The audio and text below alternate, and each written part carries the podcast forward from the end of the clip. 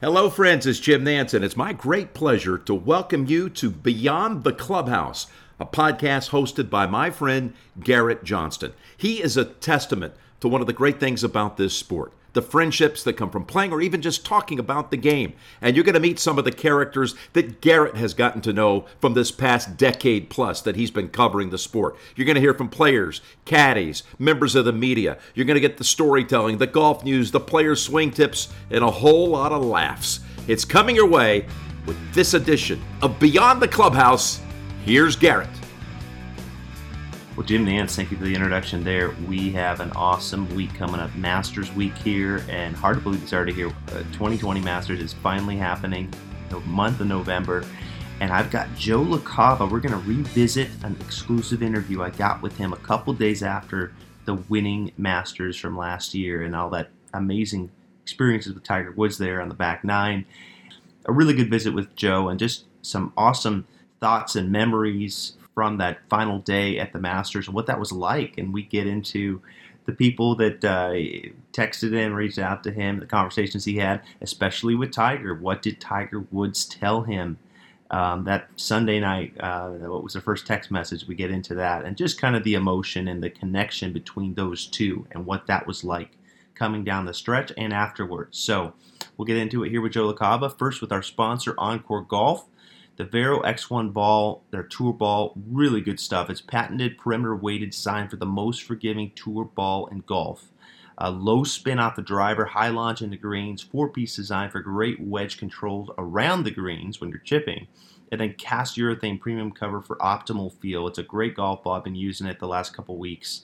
Vero X1, again from OnCore Golf. Check out their website, oncoregolf.com. And let's get to it. Joe LaCava here from the 2019 Masters just a couple days after the win, uh, speaking with me exclusively over the phone here on Beyond the Clubhouse. And before we get to playing it, uh, obviously this aired on Caddie Network. It was a written story that I did for them uh, that month, excuse me, that week after the Masters. So that's where you saw it first, an exclusive, the Caddie Network exclusive with Joe LaCava, detailing the aftermath uh, from the Masters win. So good stuff there. Always check out CaddieNetwork.com for some great content on caddies, especially Joe LaCava um, and the Masters. But again, stick with this. There's a lot of energy in Joe's voice. You're going to hear a little bit of feedback early on because this was over the phone, but but just hang in there with it. It's a really good interview, and um, I hope you enjoy it here on Beyond the Clubhouse. Good. How about you? Can't complain. I mean, being being gone for eight nine days, uh, you come back. We got a one and a half year old daughter, so my wife was like, "All right, you got to hit the chores right now. You got to do this." So. How old? Uh, she's a year and a half. Wow, that's awesome. Good for you. Thanks, man. We got we got a son due the week of the PGA, so. Uh, wow. That's uh, gonna have to balance work and uh, and family at that point. We'll see. That's ex- that's very exciting. Good for you. Yeah, and, and how, how's your daughter doing? She's doing good, things, All good. She gets out. She's got about another five or six weeks of school, then she's done, and then she's going to join the workforce hopefully. So it's all good. Oh man, that's awesome. And that's cool that yeah. Megan. That's cool that Megan was on property too, right? It was her and not your your daughter wasn't on property, was she? No, she's back at school. She would have loved to have been, but yeah, my wife was there, so it was good. Yeah, Joe Skovron, as you know, a great caddy. He said it was the top of the mountain. The fact for a caddy that Tiger said we did it, um, d- describing that big moment there. You know, when he talked to you and said we did it. You know, what what was your takeaway from that? How'd that feel? Oh, I thought it was pretty special too. I'm one of those guys that you know. I'd like to think I try to stay in the background as much as possible because it's all about the player. It's certainly all about Tiger. Um, you know, Tiger really doesn't feel that way. He always considers us a team and always makes you feel part of the team, which is fantastic. And, I, and it's funny you say that because I got quite a few texts from other caddies saying the same thing that you know they thought it was awesome that Tiger said that. I mean, you know, of all the guys, because you know everyone looks up to Tiger he's the best.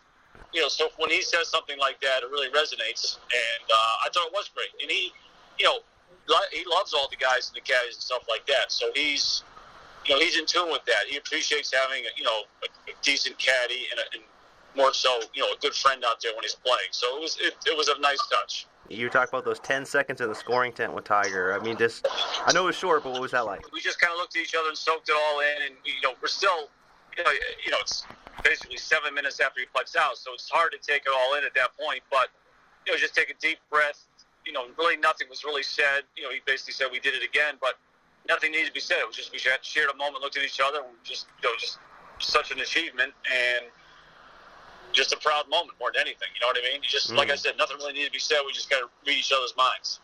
Yeah, absolutely. And you mentioned the caddy response earlier. I mean, what has that overall been like in terms of messages, just phone calls? I mean, what have the guys been like uh, since uh, the big win for you? You know, it's been terrific. Uh, you know, obviously, you know when the, when the player does well, the caddy does well. We're all kind of buddies, and I got many nice. Most of the text basically said, "Great going." Uh, you know, thought it was awesome that you stuck around through thick and thin. You know, some guys might not have done it, whatever. Uh, so a lot of very nice texts, which is which is nice. I mean, I you know, they don't have to do it, but they do it. Uh, and you know, I, I look at it as you know, all these guys that I'm buddies with, or just kind of friendly with. I think everyone out there does a terrific job. I'm just you know fortunate to be working for one of the top players, or you know, the top players. So I'm in a great spot, but a lot of nice comments. T- talk about that in terms of how important that was on 16. I know you, you know, you're trying to make me feel good. You're saying, right? right. I mean, you know, I, I half jokingly, um, you know, obviously he's serious. He's not joking around at that time, but um, you know, I thought that to myself. Are you kidding me? We know exactly what it is. Um, you know, the last thing you want to do there is overcut it up on the right, which you're probably going to do because you're trying to take something off a seven iron. Um, but at the same time, you know, for Tiger, it's a full. I mean, it's a you know, it's a it's a rip eight iron for him to get back there 180. Um, I mean, trust me, I'm as happy as can be that he hit it two feet. But I think the goal was to kind of leave it underneath the hole so you could have a decent putt at it. Um, you know, it's a shot that you know, like I said, under the circumstances, is not that easy to pull off. Um, because you know, for him, like I said, he's got to draw it to get it there and rip it. And the last thing you want to do is overcook it, uh, hit it in that bunker. Uh, but he hit a nice tight draw where it wasn't going to overhook, and you know everything worked out well. But we, you know, like I said, we jokingly kid around on this, trying to make me feel good. We, you know, you know exactly what it is, you know exactly what you're doing, and that's what I did at the end of the. You know, I kept telling him, you know, show me something, stuff like that, because um, you know I wanted him to be to be confident in me, but he had a real good feel with what he was doing and was in complete control of his game and had great distance control and stuff like that. Well, well, here, here's an interesting two-part question. I, I, I think you might agree with this. I think it was crucial and, um, that you guys were in threesomes and with the weather, meaning that you had the final say, and you, as you mentioned, uh, you were able to see Brooks put it in the water in front of you guys on 12 as it came up, right? So having that situation with the threesomes, being in the final group versus twosomes, I think you guys would have been in the second to last group, right? Yeah, we would not have been in the last group, but we mentioned that when you know, when the night ended. Once we found out we were officially going threesomes, so it's always nice to be in the last group because you know exactly what everybody's doing. And like I said, with threesomes, it's a little bit slower. With twosomes, there's usually there's more space between the groups, so you're definitely seeing what's going on in front of you, even though they have scoreboards everywhere. Uh, but it did help the fact that we saw those guys dropping, so we knew something fishy was going on up at up at 12 because you know we played with Poulter the day before, and he played very very well, and we know how well Brooks is playing. I mean, the whole world knows that. So it wasn't like they missed his shots. So we knew something funny had to be going on. Um, so that did help because we knew, you know, listen, even if we don't feel the win on the tee, obviously there's got to be a little bit something in. Um, and I think going back to the last group thing, I think playing the last group helps too because, um, like I said, you kind of know what the guy in front of you is doing and how he's playing and stuff like that. And even though if he was to be in front of us and we were in twosomes, you have an idea what's going on the scoreboard, but to have it right there in front of you, kind of you know what you got to do. And, and for a long time, uh, Francesco was playing very well and, and was never never looked like he was going to do anything wrong whatsoever. So we knew we had to get after him. Mm. Well, and that's a fair point because it seemed like Tiger didn't press when Molinari was almost playing unbeatable stuff through 11. Uh, what what did you think there in terms of game plan and, and not pressing? Yeah, I mean it, it's you know we got through the front nine and under par, which I don't think is all bad, especially after a couple of bogeys. Um, and Tiger's been you know he's, he's won this tournament enough to know that you don't want to press because that's possibly when mistakes happen. Um, and, and, he knows those last holes are gettable basically for everyone. Um, and I don't think you want to start pressing, you know, certainly 10 through 12 is not the area you want to start pressing. I think from 13 on, let's just say at Molinari made a par, we certainly would have probably need to be pretty aggressive coming in on some of the shots for sure. Hmm. But instead, you had a smile on your face on 13T because uh, you knew your, your guy's one of the best in the world with the short to mid irons uh, coming in, right? No, that was huge. That was my first thought. I'm thinking to myself, okay, now we're gonna, you know, everyone's gonna have some opportunities here. I get it. 13 and 15, everyone, not shouldn't say everyone, but they're, they're gettable for sure. Doesn't mean they're automatic, but they're gettable. But I, again, I, I you know, you think to yourself, mid irons on 15, shortish irons on the rest of the holes. I like my guys' chances for sure against yeah. anyone in the world. And, and, I just have to just go back real quick to 12T. I mean, I mean, what, sure. what was that thought process like? Um, I know you guys ultimately went with a nine iron, right? Right. Yep. Uh, thought process was, you know, we go over a game plan before anyone else hits, and you know, like I said, we'll go back to guys dropping, and then you know, Webb Simpson was over the green in that group in front of us. Um, so you know, my, in my my mind, I was thinking, okay, it's not playing that easy. Let's make sure we stick to the game plan. And you know, Tiger's one of those guys where you know, I worked for Fred in '92 when he almost souped it. He just like he'll tell you a million times. He goes, I just can't get myself to hit it left, even though I know I'm supposed to. I automatically my body, my swing goes towards the pin. Mm. Um, and you know, and a lot of people do that. I mean, it's hard to get yourself knowing. You know, you see out the corner of your eye that the pin's over there 30 feet, but you're going to hit it 30 feet left of it. Um, and that's exactly what he did. Stuck to the game plan. The good news for us was he knows he can't get a nine over there to the flag, and he has no choice but to hit it where he hit it. Mm. So that helps. But you still got to hit the shot and take the pin out of play. Absolutely, yeah. Yeah, and then and like and you asked me, but anyway, so then when when when Francesco hit in the water, um, you know, I just went over to the tee real quick because, I, like I said, he was in complete control what he was doing. I didn't want to get in the way at that point. And I just let him know. I said, I still think, you know, where the wind is, which is a little left to right and a little bit out. He says, gotcha. As soon as he said, gotcha, that's all I needed to hear, and he was on his way. Man, that's that's that's golf history right there. I love that. How how deafening was the crowd at 16? You said people were standing there. It made you feel amazing just to see them stand up there in that little cove. I mean, what was that like? it was amazing. Like you said, you know, you've seen them all stand up because at that point, they which I don't know at the time, they've already seen a couple hole ones, so they know there's action. Obviously, you know, they also know Tiger's had a great shot. Um, be honest with you, I was hoping for the most, the loudest word in my life, which would mean he made an ace, and then at that point, if he makes an ace there, then you know, basically the tournament's over. Um, so I was completely jacked up. Um, and it's just great to see the crowd jump up like that and get all jacked up. And like I said, I was hoping it was a foot. I was, you know, when it was two feet, I was excited too. But I was hoping, like I said, it was basically a tap, which it basically was. But the, the, the, the you know, when you see that crowd stand up like that under the circumstances, amazing. Mm. Was there any? You, know, you got to enjoy it for a minute. You know, you know you're going up there, you have a tap, and so you got to, you know, not let your guard down, but you can take a breath and enjoy it. Mm. And, and was there any fun exchange after you guys made the putt? I mean, obviously. Uh well, he, he, he, you know, caught me off guard a little bit, to be honest with you, because I'm, you know, at that point, I'm kind of like, you know, trying to figure out what the wind's doing on the next hole, even though it wasn't blowing that hard. I wanted to make sure I know exactly where it is, because that's what he's going to ask me as soon as he steps on the tee. And I think I was in my book kind of checking it out, and I was kind of reaffirming where that pin was, because it was a newish pin for 17. Um, and I normally try to get out there in the mornings, but it was so dark when I did go out there, they had didn't have many of the holes cut. Yeah. So I didn't actually get, I didn't actually get a chance to see this one because of the double T's. Um, but I knew it was a different kind of pin, anyways. I'm, I'm rambling on, but I was doing my work for 17, and then all of a sudden I hear, you know, a lot of times he'll, he'll say, "Take a look," which is great, or you know, he needs to tell or whatever. And then he said something. I couldn't really hear him because it was, you know, down. I was away from me. He said, "Take a look." I said, "Take a look." It's a, it's a one and a half footer straight up the hill here. Let's just knock this thing and get out of here is you know basically saying you know let's not overanalyze this thing at this point too. Let's just pound it in. And I went over there and took a quick look. I thought it was straight. He said left center. I said go with it, and he pounded it right in the middle. And then, yeah. but but yet you didn't feel it was over until Brooks was really out of the equation because he had a wedge in his hands, uh, 17 and 18, huh? No, I, I completely expected him to make at least one birdie, and you know, like I said, I think having that new pin on 17, it, it, looked like he hit it basically the same spot Tiger hit, you know, 10 or 12 feet left of the hole. Um, and, you know, I, I, talked to people afterwards and they said everybody missed that same putt. Um, so again, it's a, it's, it's, it's a putt that you don't putt to in the practice rounds because they've never had it there before. And it was kind of, you know, a lot more middle than, than Augusta normally has. But I think they probably wanted some action coming in, and I get that. Um, and then I also I the, the, two pins that were cut in the morning, nine eighteen. So I got a good look at that one. But everybody knows what that one is.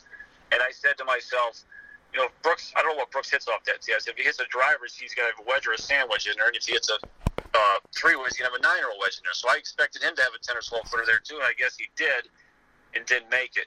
Um, but honestly, I thought we were going to have to uh, finish 14, but as it turns out, 13 was enough. Mm. And Yeah. and then obviously you were invited to that party by Rob, and I saw you walk into the party at Butler Cabin. Uh, obviously you were off guard a little bit because, like you said, you weren't dressed for it. But uh, what what was that like, though? I mean, just celebrating and No, it was very neat. Like I said, that's I'm sort of out of my element there. Not, not only because I'm not dressed appropriately, but those people are, you know, very they're extremely nice people, and they were extremely nice to me. But it's just it's just a situation that I'm not. I I don't want to say uncomfortable with. I'm just not. It's just not me. You know what I mean? Not in a bad way. It just isn't me. But I will say this: once we got in there, everyone was fantastic. Had a lot of nice things to say about Tiger and myself, and couldn't have been any nicer. And then once we sat down and got comfortable, it was great. And Saquon. Why Saquon Barkley? I know you're a huge Giants fan, but why was he the lucky shirt you were wearing? Well, I mean, you know, I'm a big Eli Manning guy too, and he's he's my main Giants guy. But you know, we got to go with the with a new kid in town. He could be the best player in the NFL, and he's going to be our guy for the next eight or ten years, hopefully. So, um, and my kid loves him, my whole family loves him, so I just went with the Barkley T-shirt. Any response from Saquon yet, or? Um, you know, I guess through the Nike people, he was pretty pumped up that you know I was out there sporting his his T-shirt, and uh, Chris Mara was kind enough to text me and said the same thing. So. Um, I think they said there's a little something on the way because they're looking for my address. So, which, which, which is completely not necessary, but I'm pretty pumped. That is awesome. Well, speaking of Yeah. responses, the responses are such a huge part of the story, Joe. Um, have you heard anything from Freddie yet since since this? Yeah, no, he sent me some nice texts. You know, he was texting me all week and sent some nice texts. And uh, believe it or not, he said, you know, he goes, he says, I'm just as excited for today, meaning Sunday after the fact, if not more, than when I won in '92. But that's Wow. just how he is. I mean, he's always loved Tigers throughout the years. Um, you know, we, we had a great relationship. We continue to, to have a great relationship. Um, and I think that's why everybody loves Fred. He's thinking about us versus his deal in '92. But so he said some really nice things about both Tiger and myself. Yes. Hmm, huge guys. I mean, Chris Mara got back got back to you, and Swami. I mean, what what, what were those conversations like? you know, same thing. Swami, just you know, nice going, happy for you. You know, glad you stayed the course. It all worked out. And, you know, Chris and I have become pretty good friends. He's a huge golfer, and uh, we always kid and go back and forth. Uh, but he said, you know, some nice things as well. You know, he, his his is like, you know, nice going, big boy. That, his are, you know, quick and easy. But it's just nice that they pop in and check in and, and say nice things. Yeah, and hockey players, you said as well, a handful of others. Yeah, a few of the hockey guys came out, like you know, a couple like Marty St. Louis and Brad Richards, who who are now retired. You know, played for the Rangers at one time. We're we're stoked. I mean, you know how these ex-athletes are. That's all they want to do is play golf and become even better golfers once they retire. So, uh, you know, a lot of nice stuff from a lot of nice people. Well, How did you feel the next day, Joe, when you woke up? I mean, when did it feel real, or, or, you know?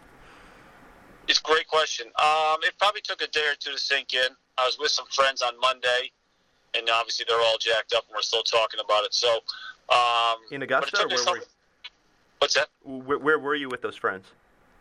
Uh, well, Sunday night we went out with some local caddies um, out in Augusta, just hanging out, having a good time. But Monday night, a friend of mine in town who's a tax guy was actually having a party on a Monday night because it was the end of tax season. So I went over there, and he had a lot of friends that I'm, you know, mutual friends that I'm friends with. So we all shared a lot of laughs, and you know, uh, I you know, we talked. Ninety nine percent of the conversation was about Sunday in Augusta, so it was kind of neat.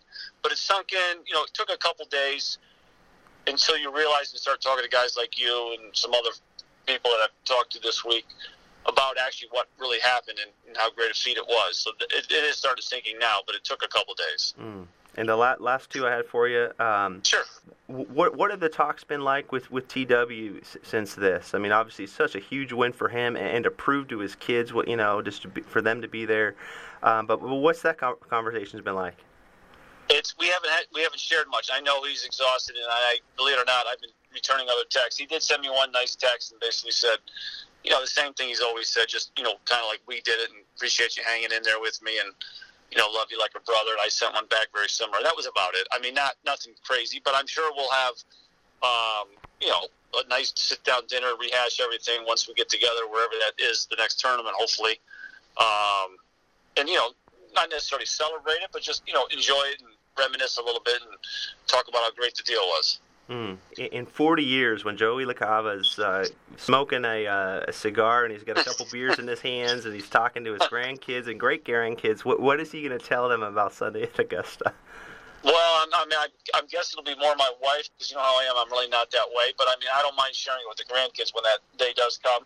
You know, and I, I'll just tell them, you know, how incredible it was and how great a spot I was, you know, fortunate to be in to see, you know, some great golf over the years with Tiger, and I'll try to, you know, relay the story about how much he went through between everything in his last major and all the years, and you know, some, you know, a lot of people having doubts, not in a bad way, they just did, and you know, he he, he got it done. It was just mm. awesome. Yeah, and then the last, very last one is, uh, how much are you looking forward to? Obviously, P, uh, PGA is going to be in New York with your fellow Giants fans are going to be in the crowd right. cheering on Tiger. I mean, what is this going to be like, man? Next major here. Um, what do you think? I can't even imagine. I mean, the, like you said, the atmosphere will be off the hook after we just won this one. I mean, I think it would be anyways because you know the New York crowds are very enthusiastic. But and I can't wait. You know, the PGA of America is probably going to come up with some sort of awesome threesome. I mean, I could see like a Tiger, Brooks, and Dustin kind of thing, or you know something like that, or Rory and and, and, and JT, or you know, I mean, or, it's just going to be incredible threesome. So that's going to be off the hook too. Um, and obviously, you know, he, he's got a full month to hopefully rest and be ready for it. So more importantly than just, I mean, the atmosphere will be incredible and that'll be fun. But more importantly, hopefully he's refreshed and ready to go. Absolutely, buddy. Well, hey, thanks so much for your time, Joey. Always good to see you on course, and hopefully, uh, hopefully, I'll see you at the PGA after uh, after the sun's here. All right. Well, good luck with that. I hope it goes well. Oh, thanks, man. Cheers, buddy. All right. Thanks, Garrett. See you. Okay. Well, my thanks to Joe LaCava. I thought there was a lot of energy, a lot of excitement, even just a couple days after the win uh, for for Tiger, his guy. And obviously, he, Tiger said, "We did it." What a moment that was for Joe to soak that in. And it had been what 27 years since Joe had been a part of a winning Masters. Of course, the last one one's Fred Couples. What an exciting Masters! What an awesome finish. Hope you guys enjoyed it. We got more content coming here this week for the Masters. Again, you can follow me on Twitter at Johnston Garrett. Follow Beyond Clubhouse at Beyond Clubhouse on Facebook as well. Check out Beyond the Clubhouse. Should be an awesome week. Hope you guys enjoy it and stick with me here on Beyond the Clubhouse. We got more content coming.